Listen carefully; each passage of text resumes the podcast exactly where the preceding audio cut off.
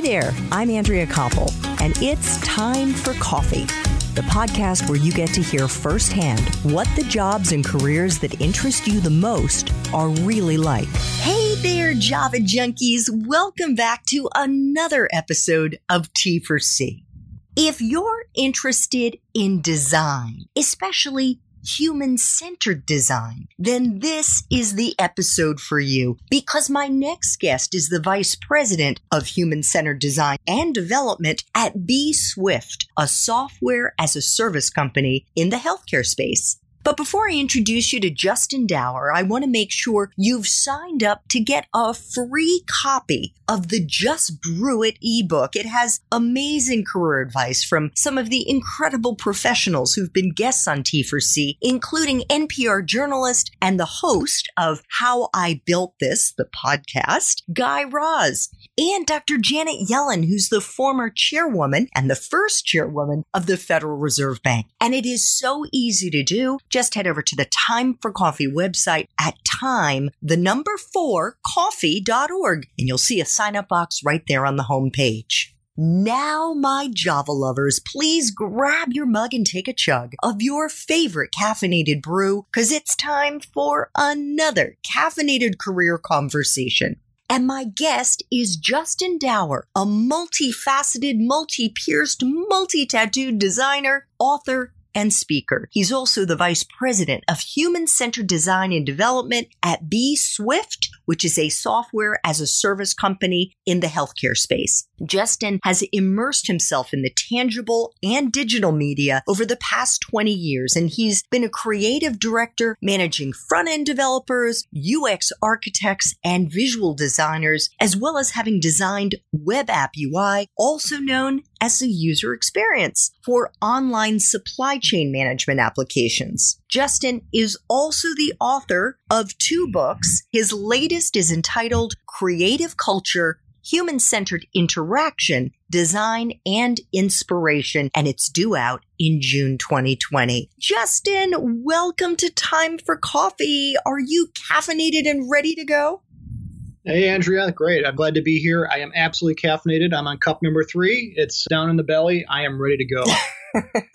I got to tell you, Justin, I have read a lot of books over the years and a lot of the acknowledgement sections of those books that authors write, thanking the various people who've helped them and getting their book across the finish line. But I have never read acknowledgments thanking coffee shops the way yours does, and you thank five of them. Oh my gosh, do I? Wow. The energy and space of writing within a coffee shop, you know, I write about in this book, just enough noise is a concept. And it's so true. There's just like that level of white noise that helps support writing, at least for me. And boy, yeah, five coffee shops, I'm not surprised it's more than that, but uh, it makes sense. Absolutely. Well, I love the fact, of course, that coffee figures prominently in your book, and it does. It comes up on numerous occasions creative culture, human centered interaction, design, and inspiration. But what I love even more, Justin, is your focus in this book on the importance of people in the workplace. In essence, human centered design. What a concept. Yeah, it seems like one of those things that should be a layup for businesses, putting people first. But unfortunately, that's, that's not often the case. It'll make for some really inspiring dialogue today because there's, there's a lot of meat in the bone for that topic. In your book, you write, and I'm going to quote here. As someone who's long worked with and supported designers and front end developers in both design and tech focused engagements, I've consistently seen how unhealthy internal cultures are tantamount to psychological abuse how these environments have caused brilliant people to disengage from their crafts and question why they pursued their paths in the first place. I've seen how they've impacted my passions, my work, and my ability to thrive. And I decided to do something about it. What was it that you experienced, Justin? Can you give us a couple of examples of the unhealthy internal cultures that you've worked in over the years? Oh, absolutely. I mean, that could be a week long podcast, but it was several positions worth and i'm not one to uh, you know leave a position after one or two years so we're talking several positions we're almost talking 10 years at that point consistently of unhealthy cultures and that effectively means rather than a person being viewed as an individual or someone who is bringing uh, passion to a role based on their life experience or someone who is just unique in who they are rather viewing someone as, a name on a spreadsheet, a resource, if you will. And to that end, say you have to pick up your son or your daughter and you have to leave work at four o'clock in a given day. And this seems like the simplest thing. And this literally happened to me walking out the door and someone kind of tapping their watch and being like, half day today? And everyone chuckling around you, which to me, okay, it seems like a joke, but someone's watching you leave. Someone's noting that you're leaving and making a point to everyone around you that you're leaving and that you don't have enough work to do. Or if you dare to pause in a given day and just want to diffuse and look at anything from CNN to a comic book website or read something about a movie coming out and having your supervisor come over and say, again, not enough work to do. That happened more than once you know, these passive aggressive little digs are what we call death by a thousand paper cuts at that point because they kind of build up. But they're also, you know, being thrown under the bus by a, supervisor on a call or not being supported or, or taking the blame for something or being admonished in a presentation because you didn't say something you were supposed to rather than making it a, a learning experience. Those are all little offhanded things that I said it just now that sound like bullet points that I, I made up, but every single one of those things happened to me more than once. So I decided to do something about it by flat out leaving the last unhealthy culture I was in with nothing lined up. I consulted my wife first, you know, is this something we're prepared to do? And she said she would support me 100%. So I just straight up quit one day, had nothing lined up, did some soul searching over the next few months, wrote an article for a site called A List Apart that people in the design field will know. It's one of the more popular design and development websites out there about unhealthy agency culture. It was called Resetting Agency Culture. And that kind of kicked off the whole sequence of events to where we are today. So it was as a result of that article that you found the better culture that you wanted to work in? So it was a little column A, a little column B. I found the culture that I wanted to work within. And funnily enough, it was a Swedish company that was establishing a foothold within the States. They settled in Chicago and they wanted to build up a design practice from scratch. And maybe this is something I have to see my therapist more about, but I cannot take on a role that is like a layup for me. It cannot be something that's like, here's your team, just start throwing down. I need something that's a project, something to be built from scratch. And this Swedish firm called Nansen needed to start a creative team from scratch. And taking on that role and then ultimately absorbing this level of Swedish egalitarianism where everyone is viewed with respect equally. You know, that's kind of a trite thing to say in this industry that to have a seat at the table, meaning your voice is heard in meetings and things pertaining to design. But that is just the way the Swedes operate in totality, culturally, in business. And that validated to me that it's okay to operate like this. It is okay to be respected to the point of like psychological abuse having worked in abusive cultures at that point, I just thought that was the norm. I didn't know any better. I didn't know there was something outside of that. So the Swedish culture in that firm validated to me that it is okay to operate in this sense. And having come from the agency world and all the kind of negative things that can happen in that space with people being viewed as resources, that is where the article came from at that point, and it ultimately led to a couple books. So, how did you get this job, or did you create this job and this title at bswift? the Vice President of Human Centered Design and Development because you are the first person that I've ever interviewed with that title. It's pretty niche, and that's a phenomenal question. Nansen was an agency as well that I just mentioned, a Swedish agency. And this is just something, I mean, agencies are fantastic places to work for those that do it right. But for me personally, my sense of fulfillment from doing cool websites wasn't scratching the itch for me. I want to do something that was good for people. I want to do design that was make an impact for people. I was working with human centered design, and we'll talk more about that at Nansen, but it was applied to agency kind of websites. I want to do it in a space that needed help. At healthcare in the States, absolutely is a challenging space to work within with the convoluted plans and HSAs and FSAs and PPOs and all these wonderful acronyms. There's a lot of good work to be done there for people under duress or people who need healthcare.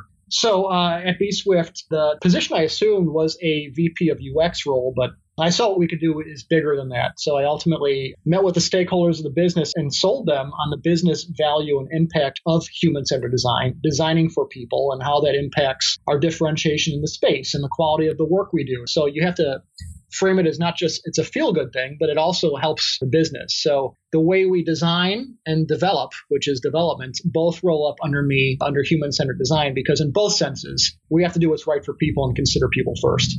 Right, because usually we hear about human centered design focusing on the end user of a product right. or a service. So what do you do in this role?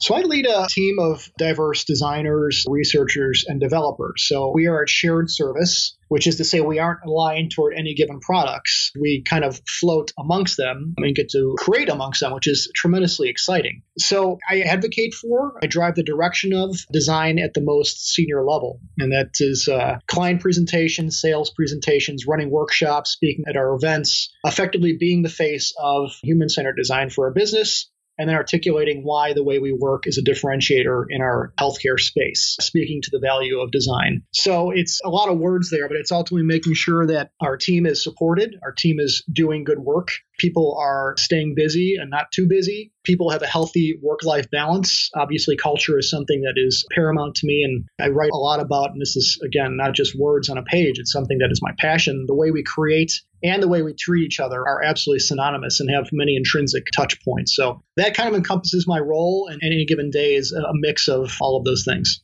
You've already given us some examples of what a really shitty culture is like. Yep. What does a human centered design approach in the workplace look like? And what does it feel like? You just mentioned culture. And, right. and it goes way beyond like the layout of the office. This is so much more. Yeah, I, I was on uh, another podcast with a fellow from Ireland, and uh, you know I wrote about a concept in my book about this feeling in the pit of your stomach on a Sunday where you dread going into work, and he called it the Sunday dreadies. And I, I love the way he put that. And I mean, that's so applicable if you are in a role where you dread going into work because you think about the previous week and how you were thrown under the bus or how, like I said, you tried to leave early and someone tapped their watch and threw a little dig at you. Those are all signs of an unhealthy culture. You don't want to go into work. You'd rather stay home under the covers. You can't fall asleep because you're playing this horrific film reel inside your head of what happened last week. A healthy culture is people first. And I say human centered, and that means different things to different people in the way we create, but ultimately it boils down to people first. And in the way we design and the way we treat one another. And we treat one another with respect as individuals. So that means looking out for your fellow man at that point. It means being respectful, particularly at this time when we're working from home amongst coronavirus. And on any given day, someone's productivity might hit 70%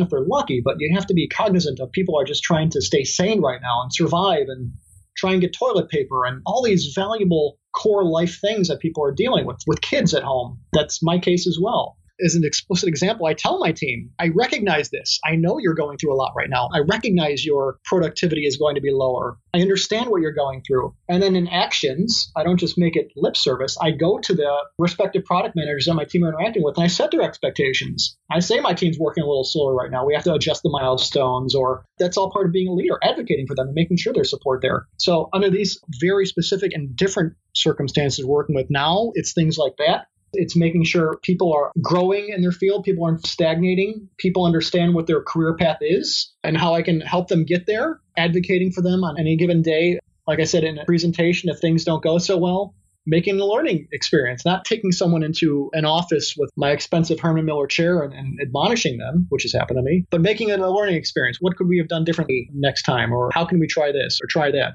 Being an advocate for my team, both in a design sense and a cultural sense, making sure that a healthy culture is not defined by a ping pong table and arcade machine, that's more defined by respect and humility and empathy at the most senior levels. Those are all core signs of a healthy creative culture.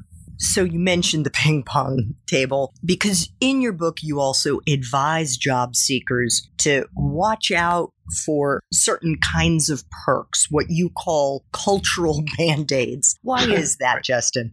It's important to make sure that a business, when they might tout their culture, because a lot of businesses recognize culture and brand are synonymous. If you have a healthy culture, that organically will fuel your brand and the organic marketing in the job space as well. Oh, this this company has a really cool culture. Maybe I'll check that out. And you think about things like some software firms on the West Coast have things like sleep pods where you can take a nap at work and you can conk out like a sensory deprivation orb. Or the business will pay for my dry cleaning. If I'm at work too long, they'll pay for my dry cleaning. If I'm there past nine o'clock, they'll pay for my cab home. On the surface, those things sound great, but you have to think about the other side of that. Why am I working past nine o'clock? Why do I need to be taking a nap at work? Why am I working so long? Why do I have to do my dry cleaning? And those are kind of, I'm not saying it's across the board with malintent, but I think often it yields, like I say, band aids to cover up what the cracks in the culture are by throwing technology or things that look nice on the surface level. So if they have those things, that's great, but there has to be a baseline of humility and treating people well across the board, not just with ping pong tables or an arcade machine, but just how people's time is valued and how their expectations are set and how they're communicated to. Those are all the signs of a healthy culture far more than any tangible perk like that.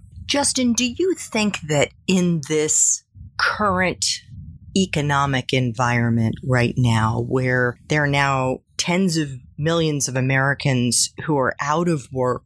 Yep. Is a human centered workplace something that might seem a little too good to be expected, a luxury and not the rule, especially for those young people who are in the job market trying to get that entry level role?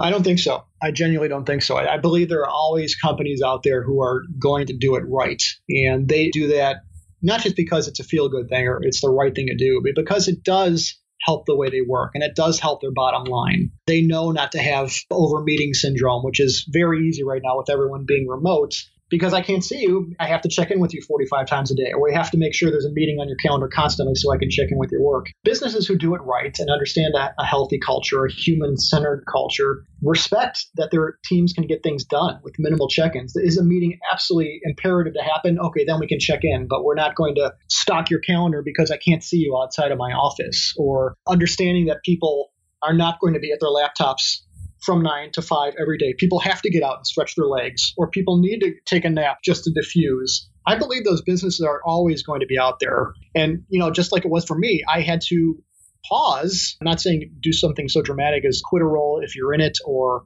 what have you with being in a job seeker position, but just take your time to find the right fit because those positions are absolutely out there and are going to be even in more demand moving forward right now, given everything we're going through. What advice do you have for college students who are graduating now, who will be starting off their professional lives in coming weeks, in terms of how to figure out if a company's culture is going to be human centered or not? You know, it can start as simple as just looking at a company's website and seeing where does culture fall in their navigation or people, our people. Or when you click on about, are they just listing off their C suite instead of the people who are actually building the product? Or is it like a life at page? Just see how culture and people are prioritized on a website. Because those businesses, I guarantee you, went through the same exercises that you would in a web design project. You're going through information hierarchy and you're determining what is the most important thing that someone should see first on that page. Is it our work? Is it something for investors? Just see after a business has gone through that application of design on their own brand, on their own site, where do they value people? Where do they value those who are doing the work? Where do they value their culture?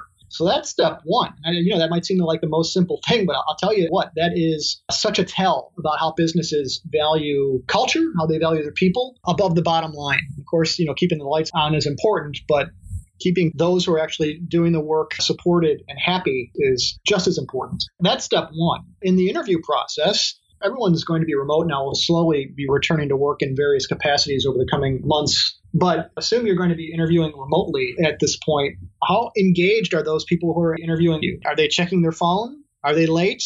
Are they on time? when you ask a question of a given person, assume you're going to be interviewing with more than one person, ask them the same question. What is something you could have done better on a project and see how different people respond? Or ask about how they would describe the culture and see how different people respond. And you'll get a sense of what is valued most from senior levels down to levels below that of how they view culture, how they view how their team creates.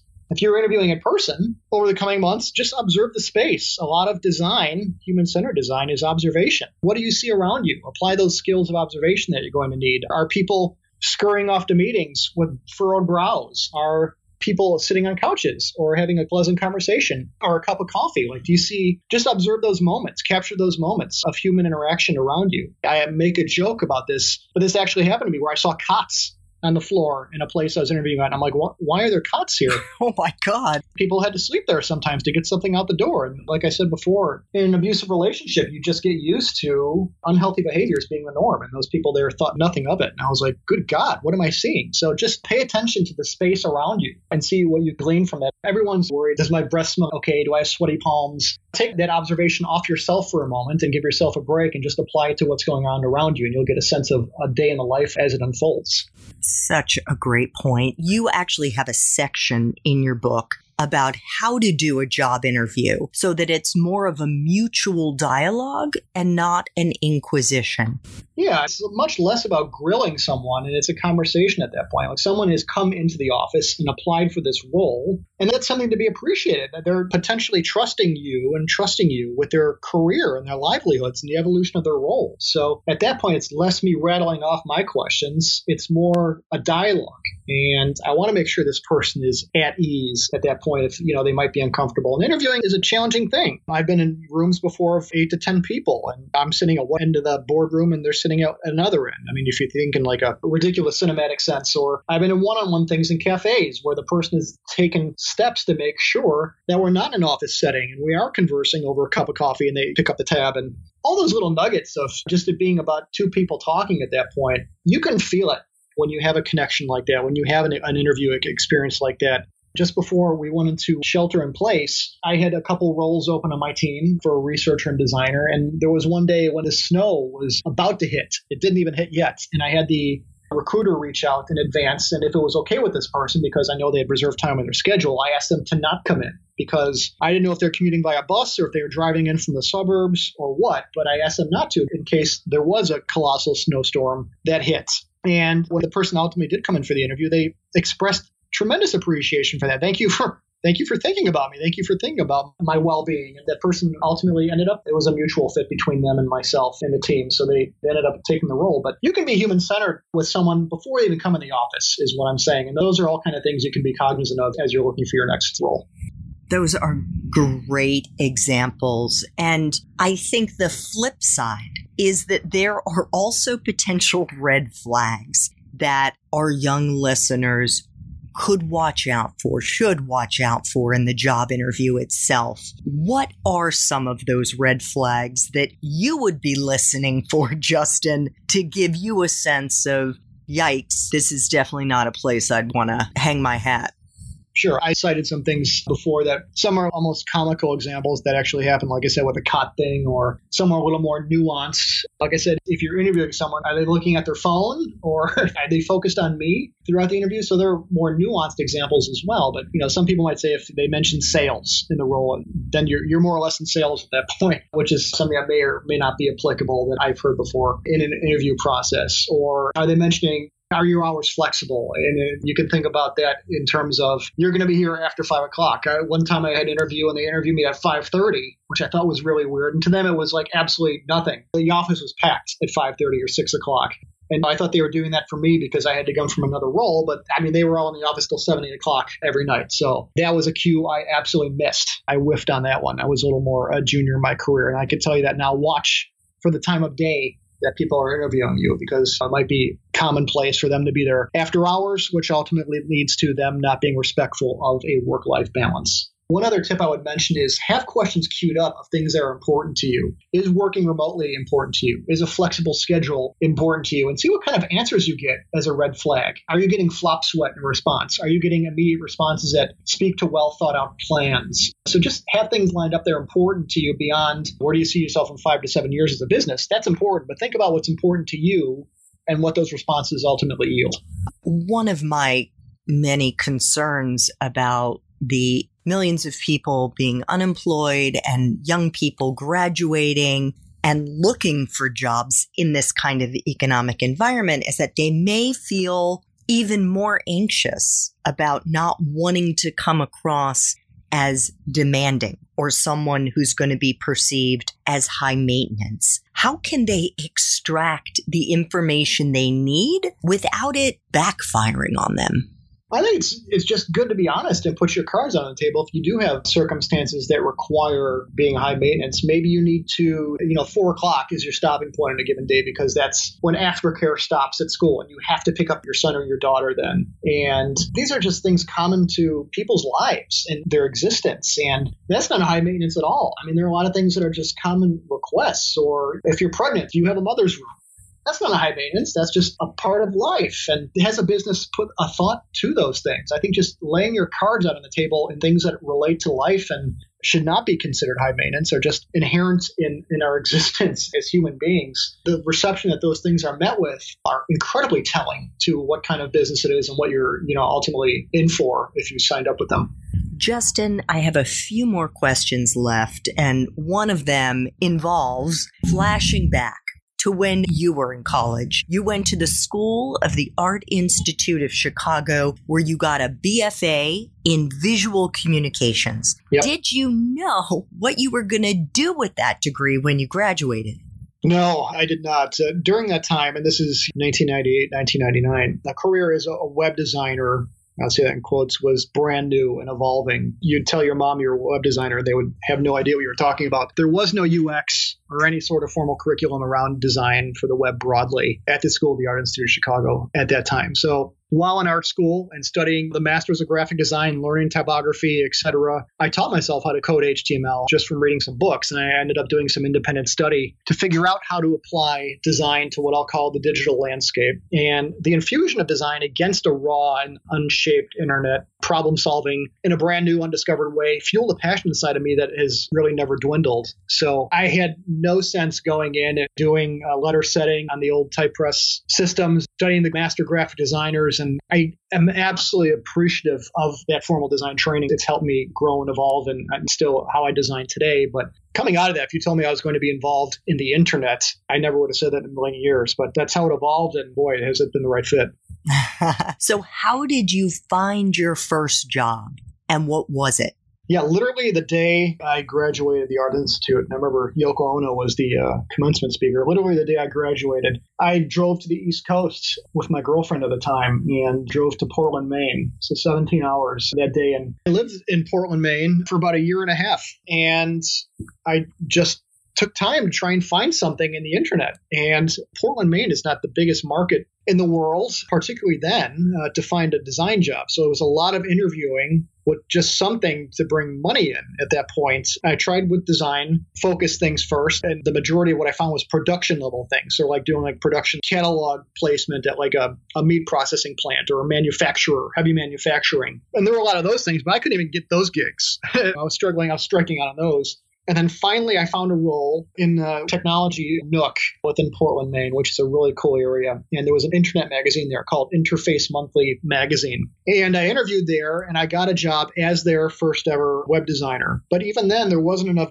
work to go around because people were still understanding what web design meant to support being a web designer. So I was doing magazine spread layout stuff and I was doing people would call in with an ad they wanted to place and I would have to lay it out and put it in the ad section in the back. So it was like 40% or 50% that and 50% building their website. I coded it and I designed it from the ground up. And I put a very rudimentary system in place to handle uh, signing up for a magazine subscription. Of course, that boosted their sales massively, which then gave me more credence as uh, web design being fulfillment of that role. So it was a really cowboy time of figuring things out in the internet and what, were the limitations and possibilities, let alone in a, a smaller market, let alone being 21, 22 years old. So it was a really cool time. I made $18,000. I remember that was my annual salary, so not much money at that point, but uh, I was doing what I loved and I made it work. Yeah, you were scrappy. Scrappy, yes. Justin, I try to ask all of my guests if they could share a time in their professional life when they really struggled. That may have been it. You've also alluded to some challenging work environments that you had. Most importantly, though, how did you persevere? How did you get through that really tough time? And was there a lesson that you may have learned in the process? Yeah, that's a phenomenal question. I think taking the negatives and learning from them and growing from them. And by the negatives, I'm largely referring to the cultural aspects. The examples I it earlier, how leaders had let me down before, design leaders specifically in various positions. I started to learn the more I put myself out there, the more the leadership positions and evolution in my career kind of organically happened. For example, I was in a role called a creative associate, which is a fairly junior level position at one of the top five web hosting companies in the world. I think this was the early 90s, early mid 90s. And I saw the software that we had that was customer facing when someone would configure their website or build out a very rudimentary website that we offered as a service. It was just ugly. It wasn't intuitive. It wasn't usable. I had read some books about usability. So I emailed the CEO and again, you know, I'm early 20s at this point, and I said, I think there's an opportunity to do something here as a differentiator. And the same day, he walked over to my desk and said, Let's go to lunch. And I remember my boss sitting behind me, and he's like, You're going to lunch with him? And I said, I guess I am. And he took me to lunch, and I talked about how we can be more intuitive and usable in the presentment of our customer facing tools and how it could be a differentiator in sales and uh, organically generate marketing. And he was all for it. And we came back, and that afternoon, I, I moved my desk and I had a new role and I had a new boss literally that afternoon. And I built a team in my mid 20s, and I was able to understand in a baptism by fire sense about hiring and about being supportive of other people's growth as well as my own and figuring things out. So that was definitely, you mentioned beating over in your head and figuring things out. I was definitely way over my head at that point. I would say that's a life lesson as well. If you're going to put yourself out there, be careful what might happen as a result of it. I wasn't ready for it, but it did uh, kind of organically influence some rapid growth as well. Being as humble as possible about what the result might be of that as well. Going into it with eyes wide open is also key. Thank you so much for sharing that, Justin. And I can hear that one of your little ones is very unhappy. I only have one question left for daddy, okay? sure. If you could go back to the Art Institute of Chicago and do it all over again, but based on the wisdom you have now, what advice would you give yourself? I would take it more seriously, frankly. Uh, it was kind of a cultural revolution for me coming from a Catholic boys' school, going to the Art Institute in downtown Chicago. And I was so immersed with evolving as a person at that point and learning about myself and discovering the city and everything it had to offer that a lot of times I didn't take the curriculum as seriously as I could have. And they just have so much to offer there world renowned educators and brilliance brilliance galore. So if I had it all over again, I would focus on my studies much more than I did because it's it's not a cheap place to go, and the, the education there has a reputation it does for a reason. So uh, I would take my studies much more seriously if I could, and I, I had to do some catching up after I left, kind of on the job. But if you're at a UX boot camp, if you're at an art school, what have you, if you're making a career shift, just being hyper aware that you get out of it what you put into it. Long story short, and I could have done a better job there, and that's my core takeaway. Well, I went to an all girl Catholic school, so I totally get it. By the way, Justin's book features an adorable gender neutral hummingbird on the cover and throughout the book. And I don't know or would love to know if this was your intent. In Native American culture, hummingbirds are seen as healers and, and those that bring love, good luck, and joy. Did you know that, Justin? I did via my illustrator. In fact, I'm so glad you brought that up. My illustrator who did the illustrations for that book, his name is Bobby Price. That was a character he was kind of playing with for a while, just in his sketchbooks and things like that. And he told me the same thing. And I thought that was a beautiful nuance to add to the book. And in the book, the hummingbird character is supposed to be indicative of the reader. So every chapter illustration has the hummingbird character and, and more or less tips its hat to what the content of the respective chapter is, and it, it represents the reader itself. So, yeah, really glad you brought that up. And I thought that was a beautiful point when my illustrator brought it up in kind. Justin's latest book is entitled Created Culture, Human Centered Interaction, Design, and Inspiration. It's due out in June of 2020. And if you want to learn more about how to break into whether it's UX or UI design, check out the show notes to see if Justin's Espresso Shots interview has already dropped. I want to end with a quote from Justin's book. Instead of looking back on years of compromised work and industry burnout, seek out the companies who are doing it right. They're out there. The passion for doing your best work is too precious to be extinguished by an unhealthy culture. Justin, thank you so much for making time for coffee today. Thank you so much for writing this book. It is Such a terrific book. I hope everyone reads it, especially those who are farther along in their career. Thank you so much for joining me today. Thanks, Andrea. I really appreciate the dialogue. Thanks so much for listening to Time for Coffee, where the professionals in the jobs that most interest you always have time to grab coffee 24 7, no matter where you live. I have one quick favor to ask you. Remember to rate, review, and subscribe to Time for Coffee. Thanks so much.